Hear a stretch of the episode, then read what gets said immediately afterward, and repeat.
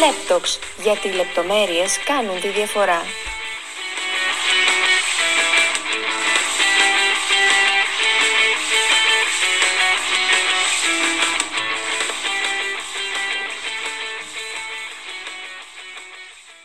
Καλώς ήρθατε στο εβδομαδιαίο podcast του ΛΕΠ. Είμαι η Μέρη Καλιανίδου. Είμαι ο Χρήστος Αβουλίδης, ακούτε το τρίτο επεισόδιο του Laptox. Μέρη, η ερώτηση που βρίσκεται στα χείλη όλων των Ευρωπαίων και όχι μόνο είναι το πότε και κυρίως πώς μπορεί να τελειώσει επιτέλους αυτή η εισβολή. Τι γνώμη έχεις; Χρήστο, οι εξελίξεις στο Ρωσο-Ουκρανικό πόλεμο τρέχουν και πλησιάζουμε κοντά στις 20 μέρες πολιορκίας της Ουκρανίας από την Ρωσία. Η Ρωσία, αν και έχει σημειώσει κάποιες μικρές νίκες, το σύνολο δεν έχει καταφέρει να επιτύχει τον απότερο σκοπό της, την ανατροπή δηλαδή της κυβέρνησης Ζελένσκι και την κατάληψη της χώρας. Στο σημερινό λοιπόν podcast θα συζητήσουμε μαζί με τον Παναγιώτη Σφαέλο για τις αλλαγές που έχει φέρει στο διπλωματικό παιχνίδι η ρωσική εισβολή. Να πούμε ότι ο Παναγιώτης Φαέλος είναι αντιπρόεδρος και Διευθυντής Ερευνών του Κέντρου Διεθνών Στρατηγικών Αναλύσεων και ΔΙΣΑ. Είναι νομικός, διεθνολόγος, δημοσιογράφος, υπεύθυνος διεθνών σχέσεων της Ένωσης Ευρωπαίων Δημοσιογράφων, καθώς επίσης καθηγητής του Πανεπιστημίου Κέντ και διδάσκει Ευρωπαϊκό και Διεθνές Δίκαιο στην Ελληνική Αστυνομική Ακαδημία. Κύριε καθηγητά, καλησπέρα σας. Χαιρόμαστε πολύ που σας έχουμε στην παρέα μας. Καλησπέρα, χαίρομαι και εγώ. Δυστυχώς η φρίκη του πολέμου δεν έχει τέλος και μιλάμε για χιλιάδες νεκρούς και από τις δύο μεριές. Τα ουκρανικά μέσα δεν μιλούν απλώς για στρατιωτική επιχείρηση κατάληψης της χώρας και ανατροπή της κυβέρνησης Ζελένσκι, αλλά κάνουν λόγο για μια επιχείρηση εξόντωσης του ουκρανικού στοιχείου μεγαλοειδετισμού. Μπορούμε πράγματι να μιλήσουμε για κάποιο μυστικό, αν θέλετε, σχέδιο γενοκτονίας; Ναι, ε, να σας πω. Ε, πρώτα απ' όλα να πούμε γενικότερα ε, ότι είναι ένα, αυτό που η επιχείρηση της ε, Ρωσίας είναι ένα, μια, επιχείρηση που, μια επιχείρηση που βρίσκεται στο πλαίσιο των γεωπολιτικών επιδιώξεων της Μόσχας στο να σταματήσει την επέκταση του ΝΑΤΟ στην, στα ανατολικά της Ευρώπης και να προσπαθήσει να ελέγξει κάποιες από τις παλιές ε, περιοχές ε, που είχε στην ε, κατοχή του, ας το πούμε, όταν υπήρχε η Σοβιετική Ένωση. το θέμα της γενοκτονίας θα, δεν θα ήθελα να, να, να, κάνω κάποιο χαρακτηρισμό αυτή τη στιγμή δεδομένου ότι όταν γίνουν κάποια ποινικά, διεθνή ποινικά δικαστήρια θα, θα, θα αξιολογηθούν οι ενέργειες και θα καθοριστεί τι ακριβώς έχει συμβεί. Αυτό όμως που μπορώ να σας πω με βεβαιότητα είναι ότι έχουμε εγκλήματα κατά της ανθρωπότητας, έχουμε ανθρωπιστικά εγκλήματα, τα οποία παραβιάζουν ευθέως το διεθνές δίκαιο αλλά και το διεθνές ανθρωπιστικό δίκαιο. Και φυσικά αυτά τα εγκλήματα είναι συνεχή, δεδομένου ότι βλέπουμε ότι υπάρχει, υπάρχει μεγάλη κλίμακα επιχειρήσεων, ε, υπάρχουν βομβαρδισμοί, ε, υπάρχουν ε, θάνατοι αμάχων, υπάρχουν ε, πάρα πολλές ε, βαρβαρότητες που έχουν συμβεί Οπότε σίγουρα μπορώ να σας πω ότι αυτή τη στιγμή ο Πούτιν ε, διενεργεί ε, εγκλήματα ε, που παραβιάζουν κάθε ανθρώπινο δικαίωμα. Αυτό μπορώ να σας πω μέχρι, μέχρι αυτή τη στιγμή. Και επίσης να προσθέσω ότι η Ρωσία δεν κάνει μια μικρή επιχείρηση ελέγχου των περιοχών της Κρυμαίας, του Ντομπάς και του Λουγκάνσκ όπως αρχικά είχαμε προβλέψει, αλλά κάνει μια μεγάλη κλίμακα επίθεση ε, και προσπαθεί να πολιορκήσει και το Κίεβο ώστε να έχει μια μεγαλύτερη διαπραγματευτική θέση στις ε, διπλωματικές ε, συνομιλίες που, που αυτή τη στιγμή βρίσκονται σε εξέλιξη. Επομένως, έχει ξεκαθαρίσει ότι θέλει να προφυλαχθεί από το ΝΑΤΟ. Παρ' όλα αυτά, ο ίδιος έχει επεκτείνει και τις, ε, τις κατηγορίες του και γενικά τη ρητορική του και εναντίον των χωρών της Βαλτικής οι οποίες, ε, ειδικά η αντιπολίτευση των χωρών αυτών φαίνεται να ε, προτείνει όλο και περισσότερο την ένταξη αυτών των χωρών στο ΝΑΤΟ και θα ήθελα να σας ρωτήσω ποιο είναι το μέλλον του ΝΑΤΟ στην Ευρώπη και γενικότερα ως συμμαχία απέναντι στη Ρωσία; Ναι. Βεβαίως. Ε, να σας πω το εξής, ότι το ΝΑΤΟ ε, είναι μια συμμαχία η οποία στην, κατά την ίδρυσή της ε, είχε στόχο να, αν θέλετε, να, να, δημιουργεί, να δημιουργεί αποτροπή έναντι του Συμφώνου της Βαρσοβίας, δηλαδή των χωρών του κομμουνιστικού, κομμουνιστικού μπλοκ. Με λίγα λόγια δηλαδή το ΝΑΤΟ δημιουργήθηκε σαν μια δυτική ασπίδα άμυνας απέναντι στην, ε, στην, ε, στην Ανατολική Ευρώπη και στη Σοβιετική Ένωση που ήταν το αντίπαλο δέος ε, κατά τον ψυχρό πόλεμο. Με το τέλος του ψυχρού πολέμου το ΝΑΤΟ φυσικά αρχικά ε, έχασε την, τον βηματισμό του με την έννοια ότι δεν υπήρχε πλέον το αντίπαλο δέος. Έτσι λοιπόν το ΝΑΤΟ ε, ε, εστίασε πλέον την δράση του στην προστασία της, των Ηνωμένων Πολιτειών και της Ευρώπης. Από εκεί και πέρα όμως το ΝΑΤΟ επεκτάθηκε και σε περιοχές οι οποίες ήταν, που ελέγχονταν παλιά από τη Σοβιετική Ένωση και αυτό δημιούργησε πολλά προβλήματα. Δηλαδή από το 1997 και μετά η επέκταση του ΝΑΤΟ στην Ανατολική Ευρώπη ε, ήταν κάτι το οποίο είχαν προειδοποιήσει πολλοί αναλυτές και πολιτικοί επιστήμονες όπως ο Κίσιγκερ και ο Κέναν, George Κέναν και είχαν πει ότι το ΝΑΤΟ δεν πρέπει να επεκταθεί ανατολικά διότι θα δημιουργήσει αντιδράσεις από τη Ρωσία η οποία πάντοτε ήταν, ήταν και είναι καχύποπτη με τη Δύση και παντού βλέπει εχθρούς. Οπότε ε, αυτό που νομίζω εγώ ήταν ότι αντί να υπάρξει επέκταση του ΝΑΤΟ, έπρεπε οι ευρωπαϊκές χώρες να δημιουργήσουν μια αμυντική πολιτική δική τους, ώστε να μπορούν να προστατεύσουν τον ευρωπαϊκό χώρο ε, πιο αποτελεσματικά και νομίζω θα ήταν και πιο πολύ ειρηνική αυτή η διευθέτηση για, την, ε, για τη σχέση μας με την ε, Ρωσία και μάλιστα μια Ρωσία που πλέον δεν ήταν η Σοβιετική Ένωση και ήταν και αρκετά επεκτατική θα έλεγαμε η καινούρια Ρωσία γιατί ο Πούτιν έχει ένα αυτοκρατορικό αν το θέλετε δόγμα στη σκέψη του. Μιλώντας λοιπόν για την Ρωσία και τη σχέση με την Ευρωπαϊκή Ένωση, είδαμε ότι την Πέμπτη ήρθανε, ήρθε αυτή η σχέση σε ρήξη ουσιαστικά επειδή ακριβώς αποχώρησε από το Συμβούλιο της Ευρώπης η Ρωσία. Πώς αξιολογείτε την κίνηση αυτή και τι σημαίνει αυτό για την Ρωσία αλλά και για την ίδια την Ένωση; Βεβαίως. Να σας πω το εξής, ότι αρχικά να πούμε ότι το Συμβούλιο της Ευρώπης είναι ένας οργανισμός που προστατεύει τα ανθρώπινα δικαιώματα ε, παγκοσμίως και δεν είναι θεσμός της Ευρωπαϊκής Ένωσης, είναι ένας, ένα διεθνές όργανο ε, όπως είναι βέβαια και η, Ευρωπαϊκή Σύμβαση Δικαιωμάτων του Ανθρώπου. Έτσι λοιπόν το Συμβούλιο της Ευρώπης ε, προστατεύει τα ανθρώπινα δικαιώματα και απαγορεύει την, ε, τη χρήση βίας ε, και, την, ε, και τις βαρβαρότητες που γίνονται στους άμαχους πληθυσμούς. Έτσι λοιπόν η Ρωσία έφυγε από το Συμβούλιο της Ευρώπης από μόνη της, αποχώρησε και φυσικά και το Συμβούλιο της Ευρώπης δεν μπορεί να έχει, να έχει ως μέλος του ένα κράτος το οποίο προβαίνει σε τέτοιες ενέργειες. Οπότε πιστεύω ότι γι' αυτό και αποχώρησε.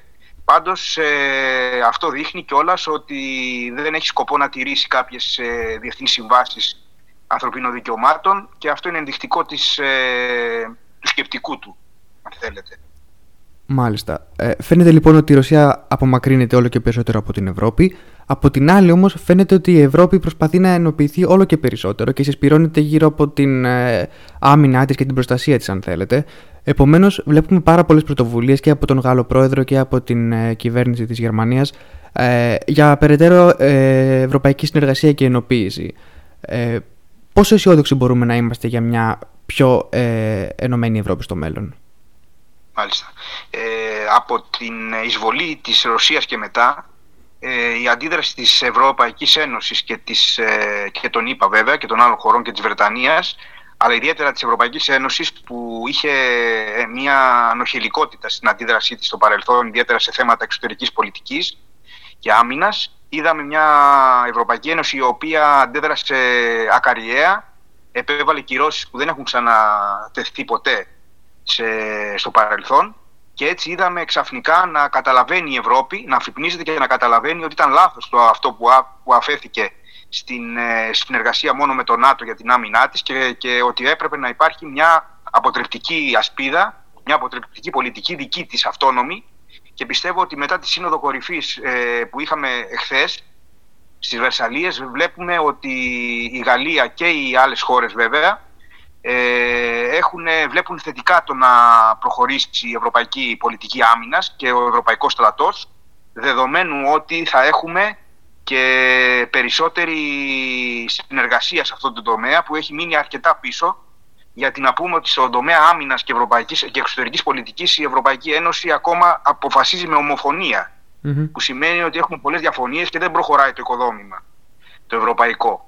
Τώρα όμως πιστεύω ότι τα κράτη θα έχουν βούληση να, να δώσουν περισσότερα στην άμυνά τους. Είδαμε ήδη η Γερμανία να δίνει 2% για την, ε, για την άμυνα.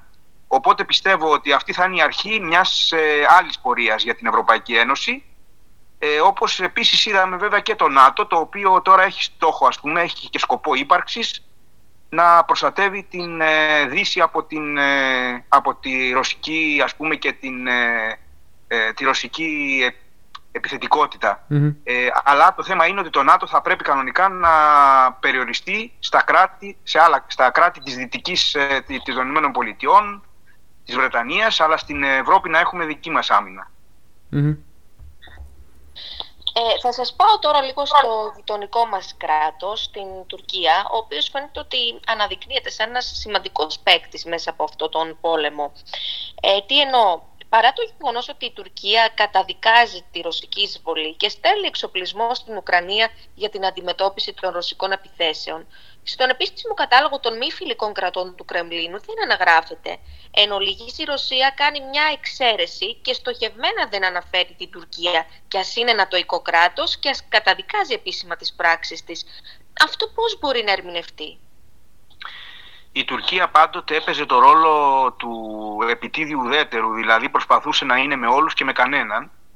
Ε, ιδιαίτερα όμως τα τελευταία χρόνια ε, έχουμε δει ότι η Τουρκία ε, είναι σύμμαχος μεν της Δύσης στο ΝΑΤΟ, έχει όμως μια, αναπτύξει μια σχέση με την ε, Ρωσία στο στρατιωτικό επίπεδο με αγορά πυραυλικών συστημάτων Επίσης έχει μεγάλη συνεργασία στον ενεργειακό τομέα με την Ρωσία αφού ο αγωγός Turkish Stream ε, περνάει από, έρχεται από την Ρωσία στην ε, Τουρκία ε, οπότε βλέπουμε εκεί ότι ιδιαίτερα σε αυτό το τομέα η Τουρκία βλέπουμε ότι κινείται δυναμικά και προσπαθεί να, να γίνει μια περιφερειακή δύναμη που δεν θα είναι δεδομένος σύμμαχος ούτε της Δύσης ούτε της ε, Ρωσίας, αλλά θα είναι κατά περίπτωση ανάλογα με τα γεωπολιτικά της συμφέροντα. Έτσι λοιπόν η Τουρκία δεν, ε, δεν καταδικάζει μεν αλλά δεν συμμετέχει στις κυρώσεις, δεν στέλνει όπλα ε, αν και βέβαια τροφοδοτεί την, ε, έχει, έχει πουλήσει ήδη στην Ουκρανία ε, όπλα για, την, ε, για, για τον πόλεμο.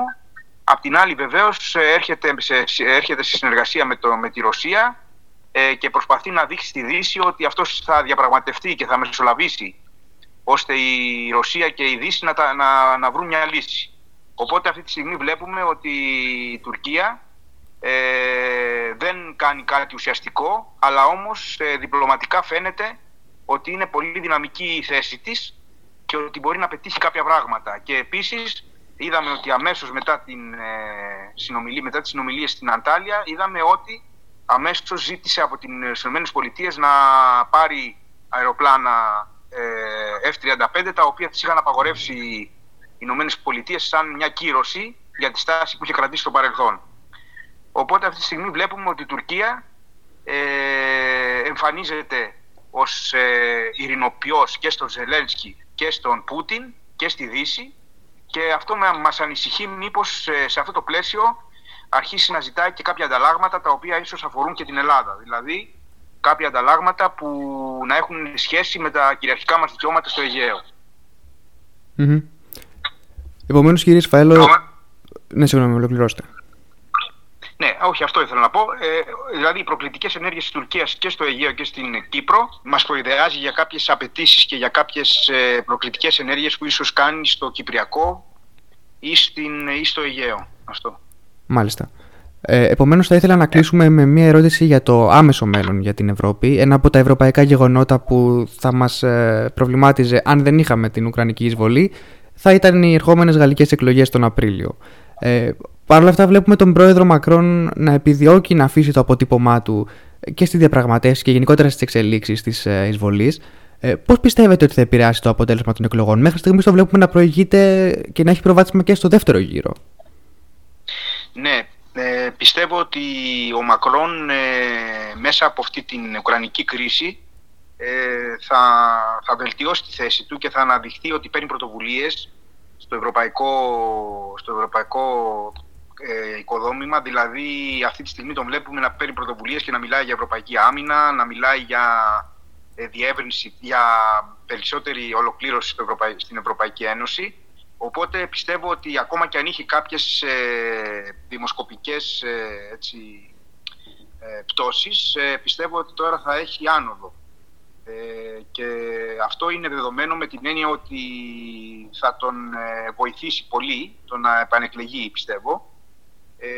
Στην κούστα της διαδοχής, δηλαδή, βλέπω, θα δούμε ότι α, μπορεί, μπορεί χωρίς τον πόλεμο στην Ουκρανία ε, μπορεί να μην είχε τόση επιτυχία. Πιστεύω ότι θα πάει πάρα πολύ καλά και αυτό είναι θετικό με την έννοια ότι χρειαζόμαστε μια ισχυρή έτσι, φωνή της Γαλλίας ε, ιδιαίτερα και σε σχέση με τη Γερμανία. Οπότε πιστεύω ότι ο Μακρόν θα, έχει, θα κερδίσει πάλι τις εκλογές και θα συνεχίσει. Αυτό πιστεύω. Ωστόσο δεν φάνηκαν να αποδίδουν οι προσπάθειές του για ε, ειρηνική διαπραγμάτευση.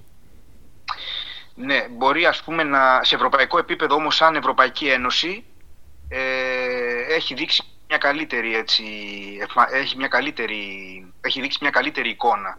Τώρα, το αν πετυχαίνουν οι διαπραγματεύσεις είναι κάτι πολύ σχετικό γιατί όπως είδαμε ε, δεν είναι και εύκολο να μπορέσει η Ευρωπαϊκή Ένωση μόνη της να επιβάλλει ας πούμε την, ε, μια διπλωματική λύση ε, και για αυτό το λόγο πιστεύω ότι δεν, δεν μπορεί αυτή τη στιγμή άμεσα η Ευρωπαϊκή Ένωση να, να πετύχει μια διπλωματική λύση. Το μόνο που μπορεί η Ευρωπαϊκή Ένωση να πετύχει είναι ότι με αυτές τις αυστηρές κυρώσεις ε, τις οποίες βλέπουμε να εντείνονται και υπάρχει και τέταρτο πακέτο και νέο πακέτο κυρώσεων ε, βλέπουμε ότι αυτές οι κυρώσεις ε, θα είναι αυτό που θα πιέσει τη Ρωσία ε, γιατί θα την ε, υποχρεώσει, θα την ε, φέρει σε οικονομική δυσχέρεια με αποτέλεσμα να είναι διαφορετική η θέση της στη διαπραγμάτευση. Επίσης πιστεύω ότι θα, μεγάλο, θα υπάρξει μεγάλο πρόβλημα με την ενέργεια και το πώς θα διαχειριστεί η Ευρωπαϊκή Ένωση αυτή την κρίση που θα έρθει, που έχει ήδη έρθει, πώς θα μπορέσει να βρει εναλλακτικές πηγές Αυτό είναι το στοίχημα για της Ευρωπαϊκής Ένωσης αυτή τη στιγμή είναι να πετύχει εναλλακτικές πηγές ενέργειας άμεσα και γρήγορα ώστε να μην υπάρξει οικονομική κρίση. Και δεύτερον, να βάλει ας πούμε, τα θεμέλια για την ε, συνεργασία στην, ευρωπαϊκή, στην ε, αμυντική πολιτική της Ευρώπης. Αυτά τα δύο πιστεύω ότι θα εμφανίσει και ο Μακρόν στην, ε, στην προεκλογική του πορεία. Ο πόλεμος λοιπόν στην Ουκρανία αναμφίβολα έχει συνταράξει τη Δύση. Αναμένουμε λοιπόν τις εξέλιξεις και ευχαριστούμε πολύ τον ε, κύριο Σφαέλο. Ήταν χαρά μας. Εμείς σας ευχόμαστε καλό απόγευμα και πολύ καλή συνέχεια. Σας ευχαριστώ και εγώ για την τιμή που μου κάνατε. Να είστε καλά. Σας ευχαριστούμε πολύ. Γεια σας. Και εγώ γεια σας.